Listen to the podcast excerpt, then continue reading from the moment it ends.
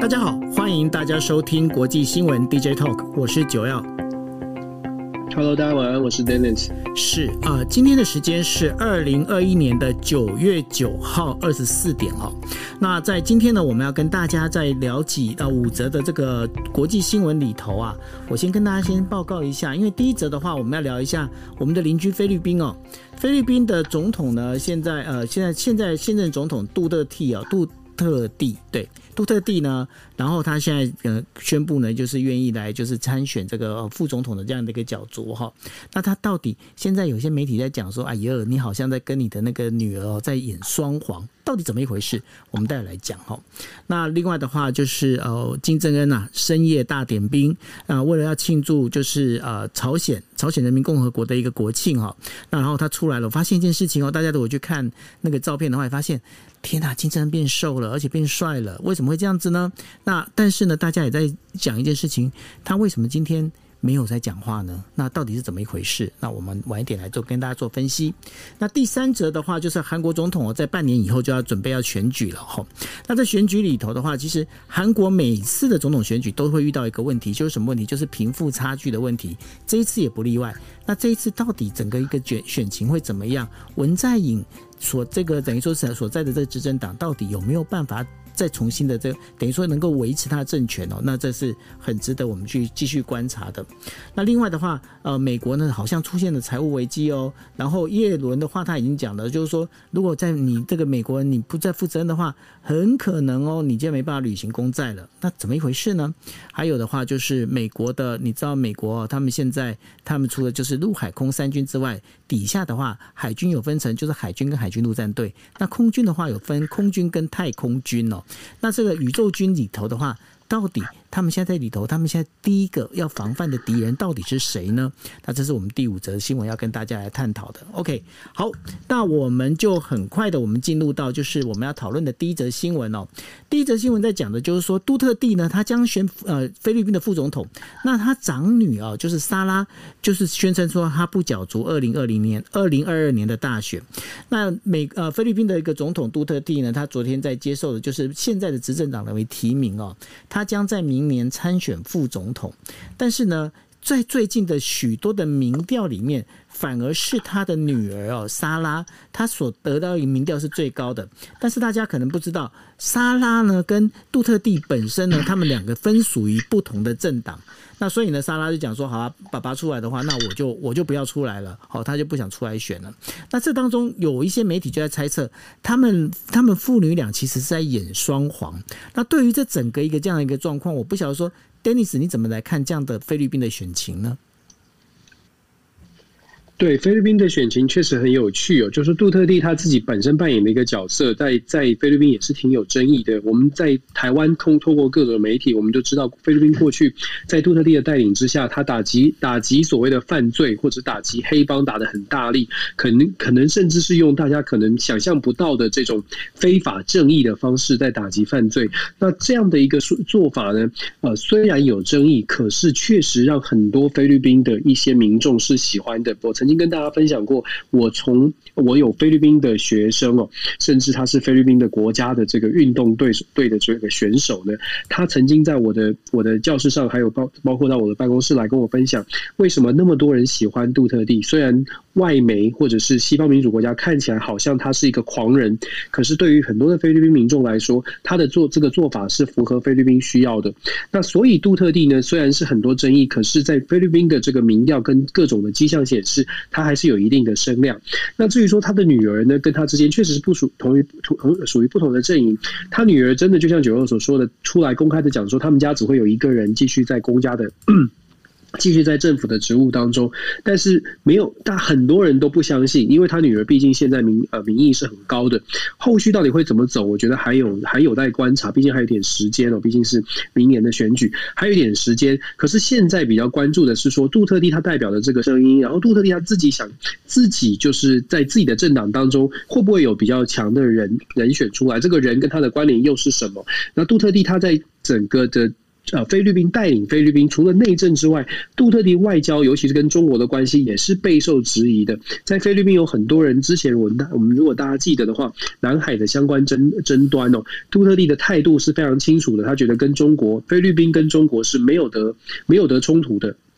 甚至他自己会会去讲的很可怕，就是如果菲律宾要跟中国冲突的话呢，你你飞机还没飞起来，中国飞弹就打过来，类似这样的话，从做一个总统的口中说出来，很多的菲律宾人是觉得很不很不能谅解，很不能理解。可是到底是内政还是外交，哪一个会比较让菲律宾人买单？菲律宾人看见的到底是对外的关系，还是国内的这些毒品啦，或者是黑帮肆虐的问题？我觉得这个是会在菲律宾大选当中一个一。一个呃讨论的关键的这关关键的呃关键的一个部分哦，那我觉得我自己会觉得说，杜特地他的接受副总统的提名已经是非常特别了，因为他的年纪也不小，那接受副总统提名势必代表着菲律杜特地，而且如果当选的话，代表的是杜菲律宾的未来的路线恐怕还是会延续杜特地时期，不论在内政还是外交上，尤其对台湾来说，可能外交政策是更为值得注意的。也就是杜特地的稍微的和中或甚至是亲中的路线哦，这个我觉得是在菲律台湾的南部值得观察的一点，因为菲律宾会影响整个南海的局势嘛。对，是好，那所以呢，这就是杜特地这一边哦。那我们必须讲说，在整个杜特地。这个我们在南边的话有菲律宾的杜特地哦，然后在北边的话呢，其实就有朝鲜人民共和国的金正恩哦。那金正恩呢，他在就是呃九号的时候呢，就是透过了朝鲜的朝鲜中央电视台呢，他就播放喽，播放他们在呃就是。深夜的时候，在金日成广场呢进行所谓的一个军事的一个游行哦。那这次游行比较特别的一个地方，因为它是要庆祝呃朝鲜人民共和国的一个国庆。那在呃这个游行里面呢，最主要一个阅兵，它是阅兵最主要阅的是哪些兵呢？是民兵还有警察的武力组织哦。那本来预测的会出现的，包括弹道飞弹或者一些战略兵器呢，这一次居然都没有登场。而且更特别的是哦，因为大家知道，在很多像像呃像不管是朝鲜共和国也好，或者是中国也好哦，领导人穿的衣服呢，其实都会被呃这个媒体非常的重视。因为为什么？因为他们所穿的衣服里面，其实会有代表一些讯号的一个释放哦。那这一次金正恩他所穿的衣服是什么？他穿的居然是一套西装，而且呢，他。重点是，大家如果去找他的现在的就是这一次的阅兵的影片，可以发现他的发型也跟上一次不太一样哦。就是平常我们大概印象中的所谓的金正恩发型哦，好像也不太一样。这在当中到底有没有散发出怎么样的一个讯息？要告诉大家什么事情呢？不知道。而且重点在于呢，在呃去年的整个就是呃北就朝鲜的它本身的一个就是呃这个阅兵典礼当中啊，那金正恩他是有说话，但是这一次的话。他居然都没有去发言，而反而是让朝鲜劳动党的一个书记啊，叫李日焕，他还发表一个演演说，他就讲说，必须要呃，整个朝鲜人民共和国必须要一心团结哦，然后呢，才能够度过现在这个难局。对于这样的很奇特的，跟过去都不太一样的这样的一个阅兵哦，我不晓得说，Dennis，你觉得说这当中包括？那个金正恩他所穿的衣服，跟他所表现出来的这个状况，是不是有一些特别的讯号要释放呢？我觉得是哎、欸，我觉得从我之前大家是说他的健康状况有问题，所以他瘦了很多嘛。当然，这个我觉得呃一很大一部分原因应该是因为健康的关系。是，可是现在他健康慢慢恢复之后呢，看起来出来的出现的这个露面的机会也变多。可是露面之后，大家会发现他的形象上面，就像九二你所形容的，他的形象上面有做做一些改变。嗯，那我会觉得有一些外媒已经开始做解读，就是说他到底想要传递什么样的讯息？我觉得有一个部分的可能是他想要重重重新。打造他的领导人的形象哦，毕竟父他的父亲、他的父亲跟祖父，他们那个年代需要的是一个非常强大的、强而有力的样子。那在他祖父、父亲跟祖父的年代，虽然是强人，可是整个的这个在军方的掌控，还有这个呃。军军方将领感觉起来，哎，都跟他的都都非常听命于他的父父亲这个祖父。金正恩上台之后呢，他很积极的想要建立这个威严，可是毕竟还是大家会觉得他有点年轻，所以他一路想要打造一个新的领导人的形象，正在正在磨这个琢磨当中。那现在我觉得他重新出来之后，他所要形塑的形象就是他是一个。他是一个新生代的领袖，新的世代的领袖。我们不要看北韩好像很封闭，可是北韩也是有年轻世代哦。新的世代的金正恩，新世代的领袖，他要打打造这个样子，其实跟他自己的形象有关的一则呃一些新闻，最近比较值得注意的是他在整个劳动党内的一些人事的布局，对，尤其在军方的布局。他在军方的布局里面，最近做了一个很明显的，也是蛮蛮值得注意的一个调动，是他把军队里面的他最近提升了一个四星上将哦。这个四星上将叫做英文叫做 Pa Jun Pa Jun Chong，我没有看到任何的翻译哦，大家可能没有注意到这个新闻。他提升这个上将是北韩的飞弹部队的指挥官，他把这个上将提升到一个四星级的，而四星上将，而且呢，他也把他提升在劳动党的位置，也把他提升到非常的这个重要的这个委员会当中。这个这个布局呢，让大家觉得，哎，金正恩考虑的是。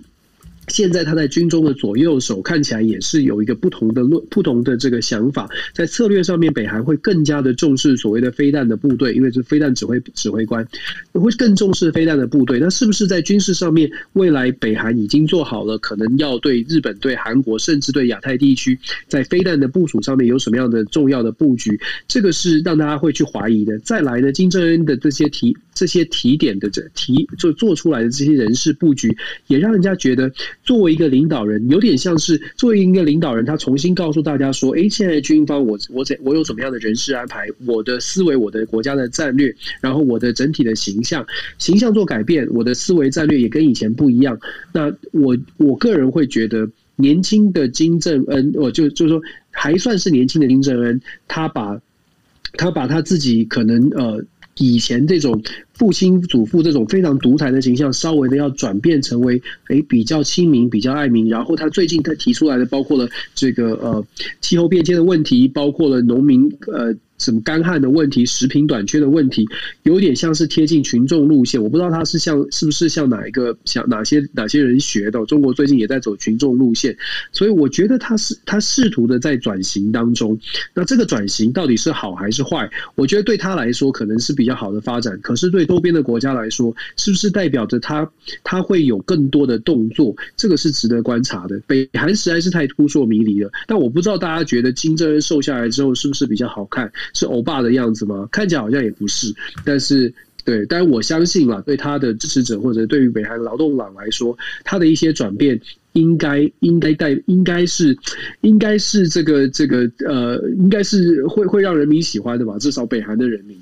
是哦，那然后刚刚呃，就是 Dennis 所提的那一位哈，那一位军方的这个首领呢，他叫做普正天哈，那叫普正天，那所以呢，他本身呢，的确哦，因为他曾经呢，在六月的时候呢，他他是被降级的哦，然后他现在又重新被拉上来哦，所以说在这整个一个就是呃，应该是说北北韩的这样的整个一个就是朝鲜人民共和国，他本身的在作为这些军事调整当中的话，是不是代表金正恩有一些新的一些想法跟一些思考的一个逻辑哦？那我觉得都值得我们接下来再仔细的再去观察。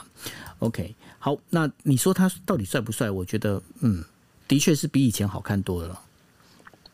我觉得跟他就是我们说说人要跟自己比嘛，我们不跟别人比。我觉得金正恩如果跟自己比的话，应该是有变帅。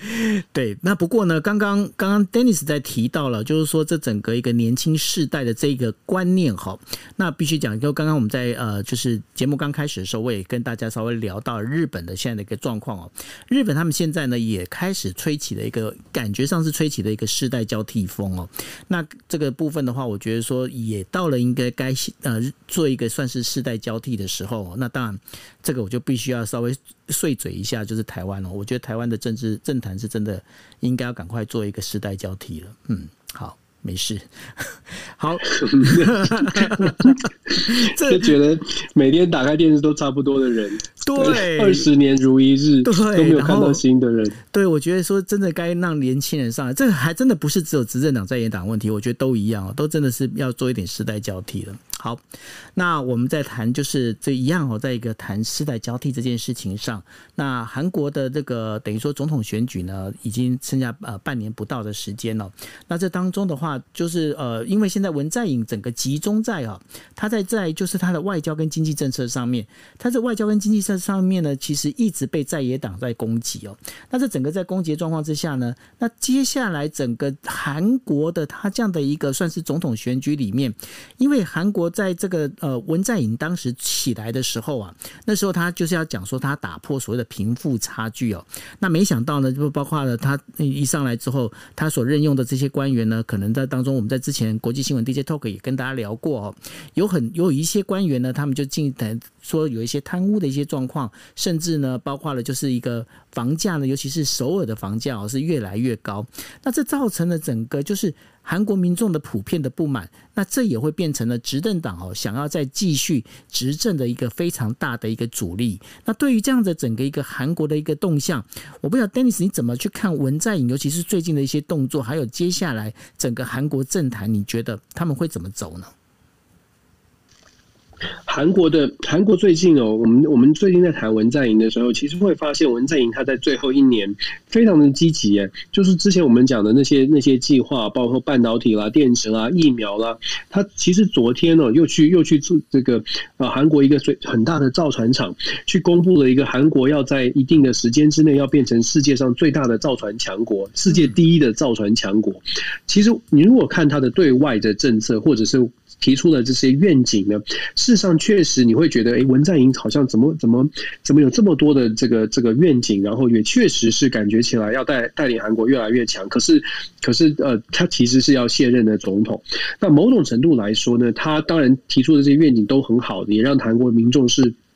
是高兴的，是觉得有期待的，而别忘了哦，那那个韩国总统是一一个任期，就是说文在寅即将要卸任了。对，在过去所有的这个韩国总统呢，从来没有人是卸任之后可以全身而退的。最近开始在说，你看文在寅的民调虽然是下跌了，虽然是没有以前这么高声量，可是文在寅相对于过去的总统来说，他还是等于是不会是被。没没有那么多的争议。现在在韩国有一些新闻就在讲说，文在寅有可能拿到韩国的总统的退休金，多么多么有趣的一个新闻！就是第一次韩国总统有可能有拿到退休金，开始有人在讨论说，哦，文在寅的退休金是多少钱？这是韩国这个有史以来第一个可能拿到退休金的总统。你就可以看到台韩国的政治分歧跟政治的对立，对于政政党之间的这个呃，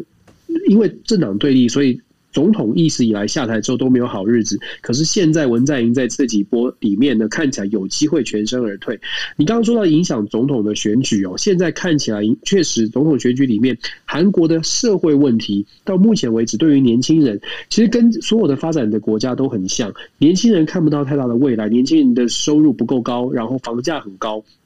那这在韩国也确实是个问题，整个。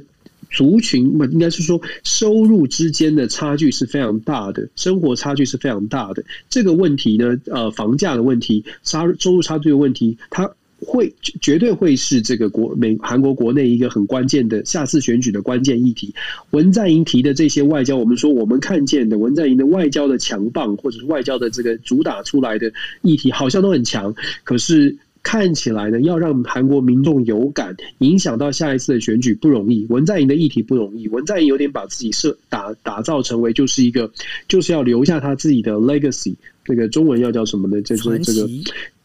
这这传奇类似传奇，就是文留下自己的一些成绩吧，一个历史定位吧。对，他会留下一些历史的定位，包括他打打出打出来这些大的这个愿景。可是这个历史定位啊，可能只属于文在寅，好像没有办法呃传递到下面的他自己政党的候选人哦。这是他们，这是文在寅的政党可能要考虑的。那现在看起来，韩国谁能够让民众觉得可以把国内的状况，把国内的收入的状况，把国内的经济可以就打拉起来，就就比较有可能可以获得获得支持吧。我个人会觉得呢，几个点吧。第一个，文在寅可以全身而退，我觉得这是一个特别的现象。再来呢，韩国的政党每一次都是。呃，选后大洗牌。那这一次又有一个新，这次又新政党出来，然后又好像有年轻时代的声音，所以韩国的选举还蛮值得期待的，应该是非常的接近哦。他的共同民主党现在虽然是执政党，可是我觉得要能够继续执政，挑战蛮大的，因为文在寅的任内。外外表上面的外交真的看起来很不错，可是内部社会问题并没有，并没有能够成功的解决，所以呃，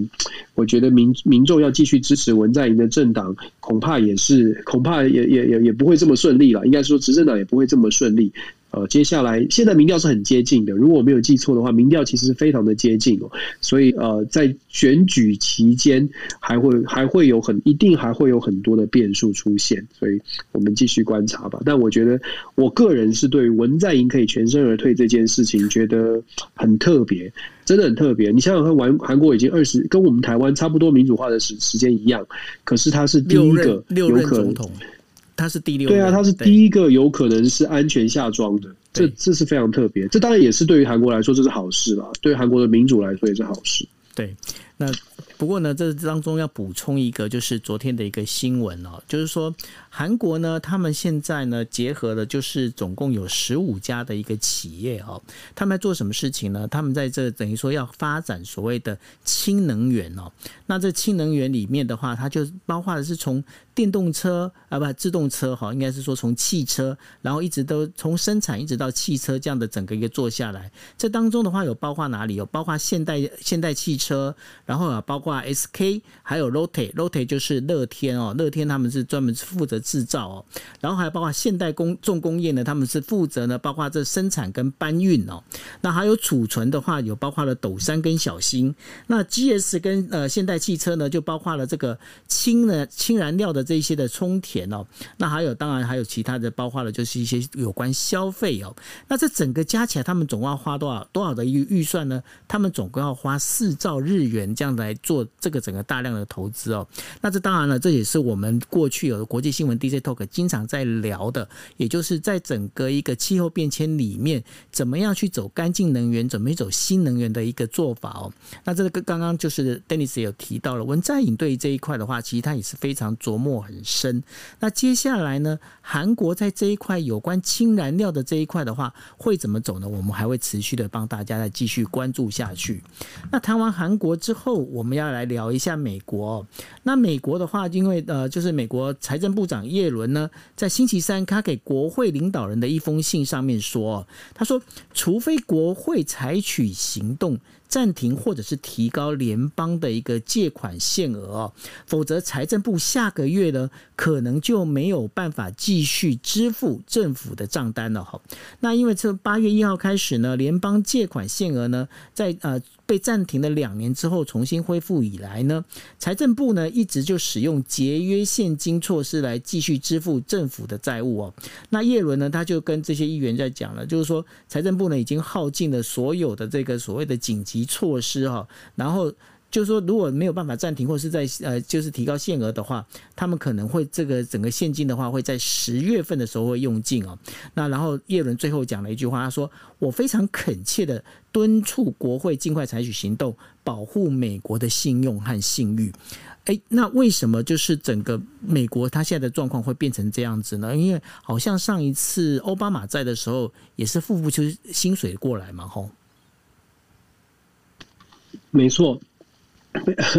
美国其实我觉得，就是这个这个话题在美国其实蛮严重的。就是在台湾的朋友可能很难想象，我们都看，我一直在强调说，我们都看到美国好像好像船坚炮利，好像各方面发展很不错，然后股票都在涨，那股票都在涨，金融市场好像都表现得很好。尤其在 COVID 之后，大家看见的美国，因为我们不是看政府面，我们看见的是金融面、财经面，我们看到的股票是不断的往上飙升，很多人都赚了钱。确实，在美国呢，房房价、股价都在上升，也确实让很多人赚了钱。可是别忘了，美国其实政府的公债是也是年年上升。在 COVID 当中呢，呃，光是大家听到的所谓的振兴经济或者刺激消费的这些种种的方案，还有补助方案，美国光是发现金就发了几次了。那这次这每一次发现金都没有特这个特别严格的排付条款，当然它有收入的上限，可是并没有真的说。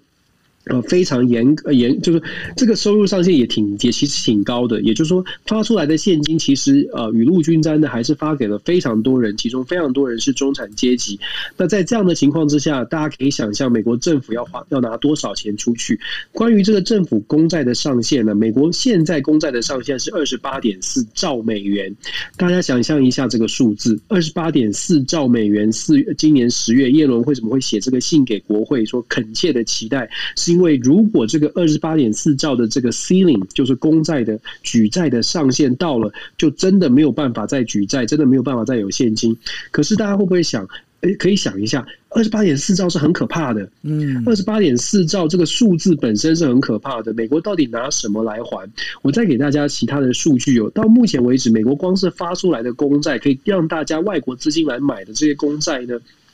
它。背在身上的要，而且是由外国来买的。日本政府就拥有美国的国债哦，达到一点二兆，中国也有一点一兆，这些都是贷款，这些都是借款，美国是绝对不能不还的。那我刚刚说的这个。举债上限，这个举债上限，美国的财政部每一个月它的支出，除了公务人员这些相关的支出，然后公共建设等等，也要还利息的，也要还举债的利息。所以我相信，任何的不管是做，其实任何人啦，不管你是不是在做生意，你都光想着收入跟支出要平衡，你才能过日子。美国已经是大大量的是举债在过日子。平均来说，以这个举债的速度，平均来说，我在上课也跟学生说。经济学家已经预测了，按照这样的举债速度呢，到了二零三五年的时候，大概每一个美国人，每一个单一的美国人身上背的债务大概在八九万美金之谱。八九万美金是两三百万台币哦。你什么事都没有做，你也没有做错任何事，你也没有投资失利，身上平均你的要背负这个国家的庞大债务就达到了八九亿美八九万美金哦。所以我说大家可以思考一下，这样美国现在遇到的问题。耶伦耶伦为什么要去拜托国会？他担心的是政府可能没有办法运作下去。美国是这样，就说，如果你的财政部没有办法有这些现金，没有办法支付相对应的，譬如说工作人员的薪水啊等等，你就你你的政府就卡卡住了，你就不能运作了。我们不会不政府单位是不会说，哎呀，大家共体时间，我们晚两三个月发薪水，我们再来运作，不会不能这样子做的。就说如果没有钱，这是在在美国也常常常发生过，没有钱发薪水，政府因为不能够，因为要保护这个，没有办法说我们用道德劝说让大家继续在岗岗位上工作。按照美国的规这这个做法呢，没有办法发薪水就关门，就政府就关门。因为因为人民那个公务员才不会去工作，所以政府关门在过去发生好几次。那现在耶伦为什么会去发信给国会说拜托大家重新思考这个公举债上限？就是因为美国真的是没有钱了。那其实我一直我们都一直在说，我们一我们如果去看到美国自己目前的财政负担，共和党你可以想象为什么共和党会这么这么的反对拜登政府，或者是这么的反对民主党的一些政策？因为共和党就会觉得说。举债这么多，你讲的基础建设再怎么样的漂亮。没有钱，你就不应该去盖这些马路。我觉得这是不同的想法哦，大家可以一起思考。没有钱，但是民主党说我们要盖了马路、盖了铁路，就基础建设修好了，那么大家这个货运就比较快、快速、比较方便，自然生意就会来，自然生意就会蓬勃发展。共和党说，你既然没有钱，你就不应该盖马路，不应该盖公路，勉强可以用就继续用。那生意自己好了以后，有税收了，我们自然还有更多的钱，就可以去做其他的事。这是很简单的逻辑。我。把它简化，当然实际情况可能比较复杂一些，但是很简化来说呢，就看大家觉得说，哎，你喜欢民主党这种先把事情做好，先把基础建设建设好之后，生意自然来，还是你觉得先用口袋里有的钱，先把该做的能做的做完，等生意好了之后，我们再来把这个路造桥铺路，把它铺得更好，修得更完善，哪一个你觉得比较重要？你大概就可以思理解说，如果你在美国，你大概会支持拜登还是支持共和党的政府的说法哦，所以。我们从耶伦的事件呢，其实它凸显的是美国现在遇到的一个非常严重的问题——财政的问题。这个财政的问题是影响到不止在钱，是影响到整个政府的运作。那当然，所有的政策要能够落实，要能够实施，都跟这个美国的经济条件是有关的。这也是为什么我们一直我们一直在讲说，就是说我们在看到美国的这些呃军事的设备或者是军事的调配也好，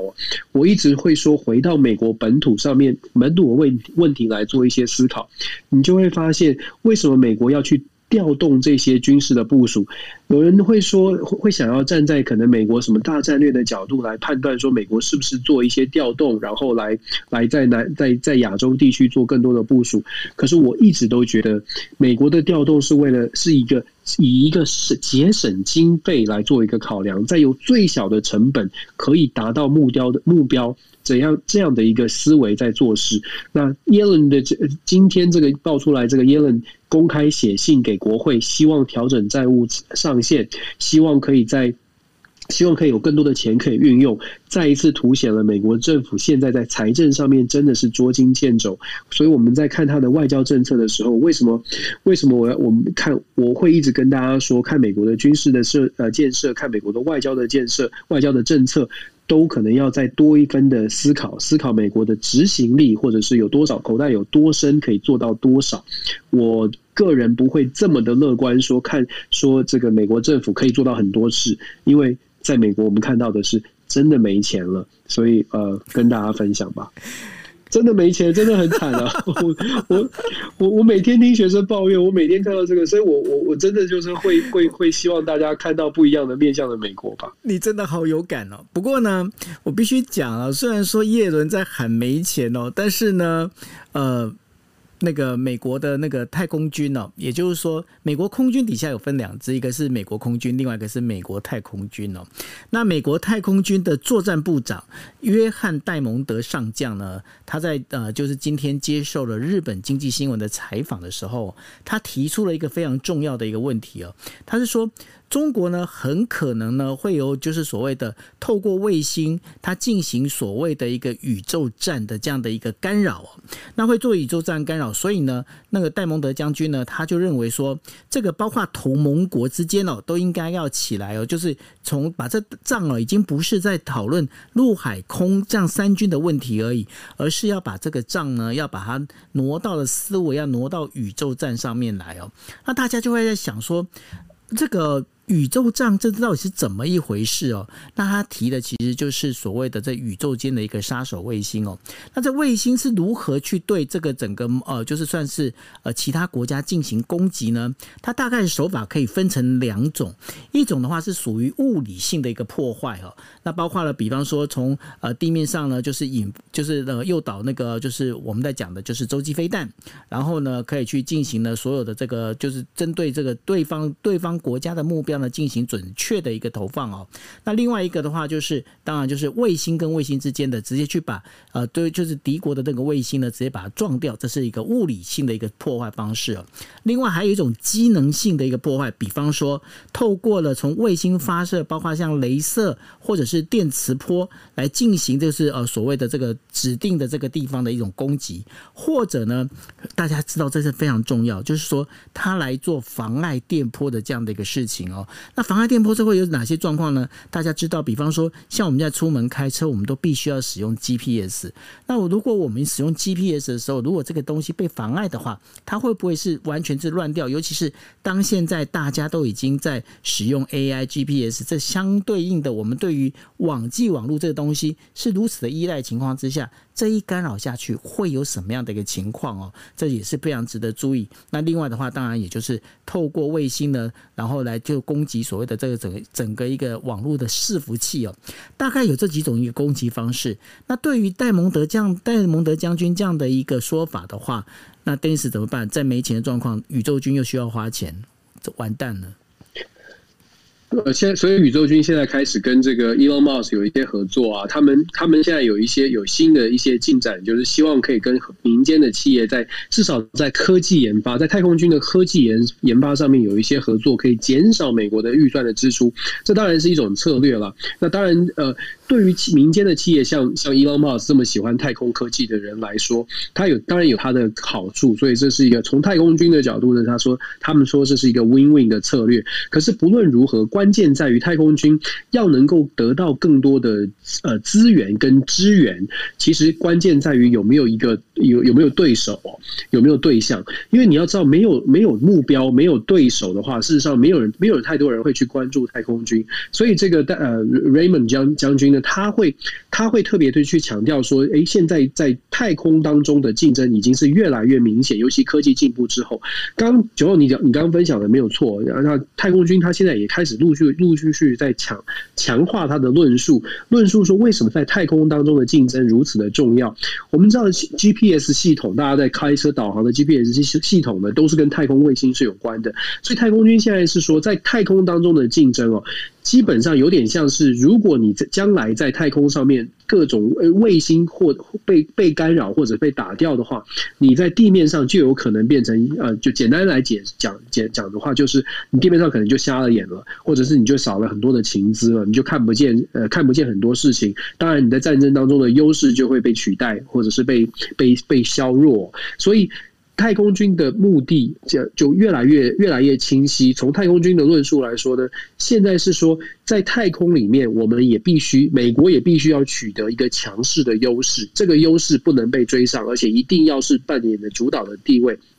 各位要知道，在太空当中，还有所谓的，在五零年代、六零年代就开始建制所谓太空当中的行为规范。到目前为止呢，没很久没有进行一个呃更进一步的这些讨论哦。未来一定会的，一定会针针对卫星的这个使用规范等等，再进行这个联合国或者是联合国其实有一个 Out of Space 的这个这个委员会，就在讨论这些事情。那美国的太空军现在所要所做的或者所要求的，就是在太空当中，美国要继续保持它的。强势的地位。那你刚刚讲了，我们我们就说了，美国现在没钱。我说了，现在可能可以做的就是跟企民间的企业的合作。那另外呢，要得到更多的资源，就必须要强化论述。在太空当中确实有敌人，中国、俄罗斯都是要特别小心的。那不意外的话呢，我们会看到越来越多来自太空军的论述，说中国的各种的卫星已经造成了威胁。我这个姑且不论他们。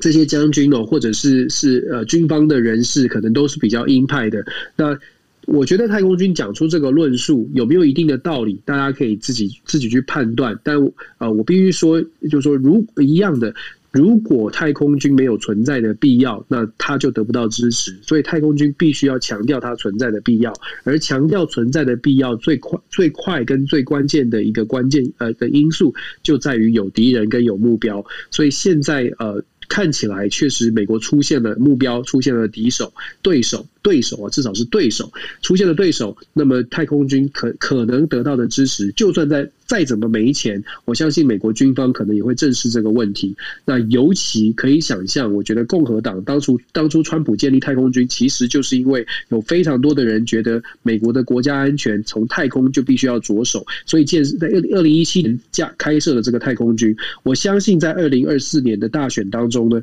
太空军的相关相关的议题或者是军事相关的议题，一定会被共和党拿出来再讲。尤其是在阿富汗撤军之后，民主党感觉起来在军方。应该啦，我我自己的判断是，民主党在军方当中得到的支持，或者得到或或被怀疑的程度越来越高，所以我相信民呃接下来的共和党应该会在国防安呃安全啦，甚至是太空军上面都会拿来猛攻民主党哦，这个是我觉得我们应该会看到的美国政治的一些发展。是，那这要讲就是补充一下背景资料哦。那当然就是美国的话，目前其实摆明了，他们现在就是以中国为一个假想敌哦。那为什么有这样的一个论述当中的话？因为在今年五月十五号的时候呢，中国的一个等于说。的探查探查机哦，它就在呃火星直接着陆哈。那着陆之后呢，那中国从二零一九年开始初次的，就是它到了月球的背面哦，在月球月球背面着陆之后呢，然后在今年四月的时候呢，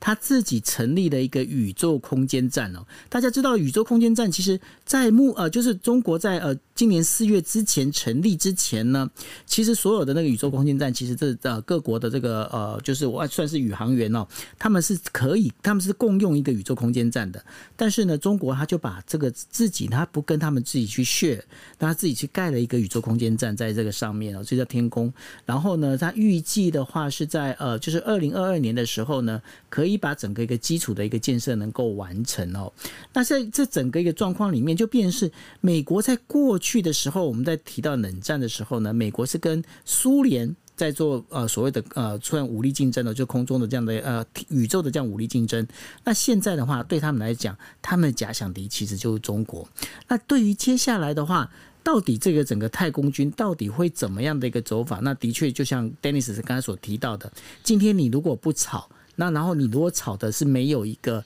没有个依据的话，那当然的话钱就不会来，因为毕竟叶伦这边已经快没钱了。没错，是那 OK，那那个你在后面有没有补充的，跟太空军有关，还是美国的财政的这一块？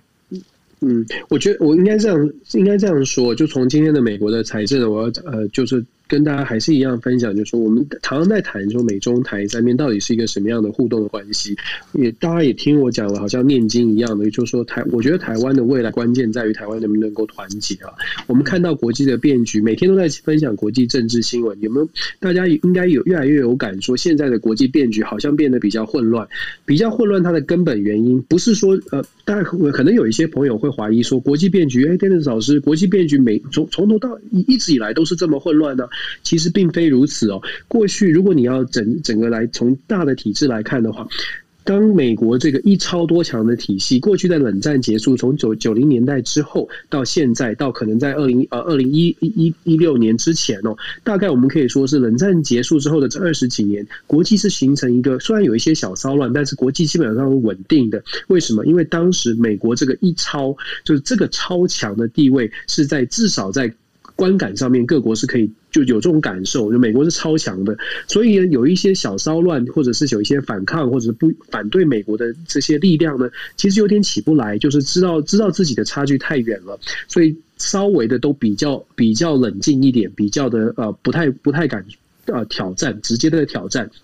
可是，可是哦，真的在九一之后，然后再接下接下来这这个美国自己的财政开始从呃从这个第一次这个金融风暴二零零八零九年之后，我们整个看变局来说，你就可以看到美国的超强地位已经开始逐渐的动摇。这跟美国自己本身的制度也有关系。这两党的对立，我们之前形容过，美国是保时捷的跑车，它的实力，如果说它是保时捷跑车的话，现在开车的人或者是两党的对立呢，让这个要美国这台保时捷已经呃有点跑不出它百百分之百的实力，只能跑出一半或者跑跑出百分之六十，因为这样子，所以这个超强的美国已经不再被认为是超强，被很多次强的慢慢逐渐的追上，差距是变变小的。所以我会说，台湾其实台湾的未来关关乎关键是在于台湾自己有没有看见国际的变局，有没有看见整个体系的改变，然后重视重点在于我们自己做了什么事情让自己变更更加的团结，还是我们就是打算就是按照民主国家走的走法就。就变成了可能呃，就是政党对立，然后完全不愿不愿意呃走在一起，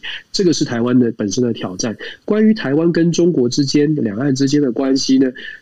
台湾如果能够做好的话，比较有多的筹码可以思考两岸的关系；否则的话呢，台湾的两岸关系就一定会被所谓的美中之间的关系给连带联动着走。美国如果跟中国关系好的时候，我们台湾就可能就被迫要要要要重新调整。那如果现在是因为美中关系是紧绷的，美中关系紧绷，然后我们选边站，因为我们觉得呃好像现在比这样比较安全。可是还是要强调，就如果台湾自己有自立自强的能力的话，我们。手上的筹码，不管是跟美国或对中国，都会比较有，都会比较有这个谈判的空间哦。那美中关系呢？如果真要说美中关系的话，其实更关键，美中关系的好坏，很大一部分取决于美国自己，也是一样，取决于美国的实力。美国如果有实力，它当然可以比较强势。可是如果美国像我们今天谈的这个美国的国债，如果美国的债务没有办法解决，美国内部的对立没有办法解决，它在美中关系上面，现在虽然看起来还是强势的，可是真的要在做法上面继续保持强势，我就不会这么的乐观了，因为这这很非常现实的。我们在美国观察到的情况是，美国有很多的需很多的地方是需要钱，是需要调整，是需要是需要更多的这个呃一样一样也是要包容跟跟跟互互相的体谅的，就说美国自己内部哦。所以在这样的情况之下，我会觉得美中关系我们看见的是现在是紧张的，可是我觉得在美国。呃的国力现在在受到制度上面的限制之后。美国将来在美中关系上面要做如何的调整，这是在台湾要好好的观察，要去要去理解的。那我们当然希望了，我们当然希望全世界是继续维持和平的。那可是和平也，我们也讲了很多次，和平并不会从天上掉下来，和平只有你靠你自己，靠你自己有能力才有可能大声的去争取和平哦。呃，这样有有点在上课，不过不说了，反正就是我觉得国际政治，我们继续继续好好的跟大家做分享。让大家一起思考吧，我我是希望大家多思考吧。是，然后呢，呃，这以这以上呢，这是我们的就是今天带给大家的五则国际新闻哦。那谈完这国际新闻之后，你刚才提到这个部分，我忽然想到了，你记不记得我们上个星期的时候，我们一直在讲说拜登怎么一直水逆有没有？因为包括纽约的飓风，啊、结果你知道吗？我在这个我在这个星期我我自己水逆 没有。我跟你讲，在这个星期呃星期二的时候，因为像我在星期二的时。晚上十点半到十一点半，我都有一个就是星座房嘛，然后我就特地就跟我们、嗯、呃我们那个星座房的主讲的那个就是星座老师小安老师哦，我就跟他讲说，哎，看一下那个拜登的盘到底是怎么样哦。结果你知道怎样？我实在是我在跟你讲完，你大概会心情会不好。那个呢，就是他讲说拜登的水逆还会持续下去，他说现在还不是最糟的。然后呢，就在接下来的话会更糟。嗯、那然后呢，他在二零二四年，他不二二零二四年要选举吗？他说二零二四年刚好拜登的，就是看他的新盘呢，他二零二四年会遇到一个大关卡。那所以呢，这整个听起来感觉我们嗯还是要自立自强很重要。不是你你讲二零二四的这个大关卡，我希望他至少不是这个不是，就是说可以很多的。这个呃政治的挑战哦，可是希望他的健康是 OK 的。我最担心的是这个这个拜登没有办法逝世，然后然后这个这个我们要提到我们的好朋友贺锦丽吗？对我我是最担心这个没有美国美国的情况，真的不是呃真的不是贺锦丽可以掌握的。贺锦丽现在真的是看他最近的表现真的是不行。就我还是很希希我我希望他可以，我希望他可以慢慢的学着学着怎么样来 handle 一个这么大的国家哦。但是，呃，贺锦丽到目前为止看起来还有很大的非常大的进步空间。这也是为什么我会说老拜登不管不管你喜欢他不喜欢他，但是他在某种程度上面他的能力还是远远的超过贺锦丽的。所以我希望二零二四。就算他没有选上，但是至少呢，他的健康也可以好好的把这个这个任期走完。这个我是我自己的期期待啦，因为这对于台湾来说也很重要，就是非常重要。不过呢，在讨论老拜登的健康之前，麻烦你啊，就好好的休息，然后呃，多多的休息。你你的健康对我们来说是最重要的。哎呦，谢谢谢谢，我收到很多的这个这这个这个。打气的讯息，非常感谢大家。我我我一直在，我一直按时在吃药，希望真的像医生所说的，我有我有打了疫苗之后不会恶化的太严重。是啊，OK。所以，哎，那你你现在谢谢你现在接下来那个，你不是还有一个你你给自己一个房吗？国际新闻房那个就是一周的，那那个星期天星期天，你确定那个你还要开吗？还是你要休息啊？我只要我只要像今天这样的精神状况的话是没问题的。Okay, 对，如果有需要，我现在只是没有嗅味觉而已。好了，你先，你就先不要去吃美食啦，这样要不然的话吃的也是那个索然无味。现在可以看得到它是美食。OK，好，对啊。如果星期天的房需要帮忙，再讲一下哦，哈。好，没问题。OK，好，谢谢谢谢。OK，那这就是祝福大家。哎，对，也祝也祝福你啦。那然后呢，这个是我们这个星期啊，今天是我们这个星期最后一天的那个就是国际新闻 DJ Talk。那下个星期二一样的，就是在二十四点的时候，也欢迎大家锁定。那今天我们节目到这边喽，谢谢大家，大家晚安，拜拜。大家晚安，拜拜。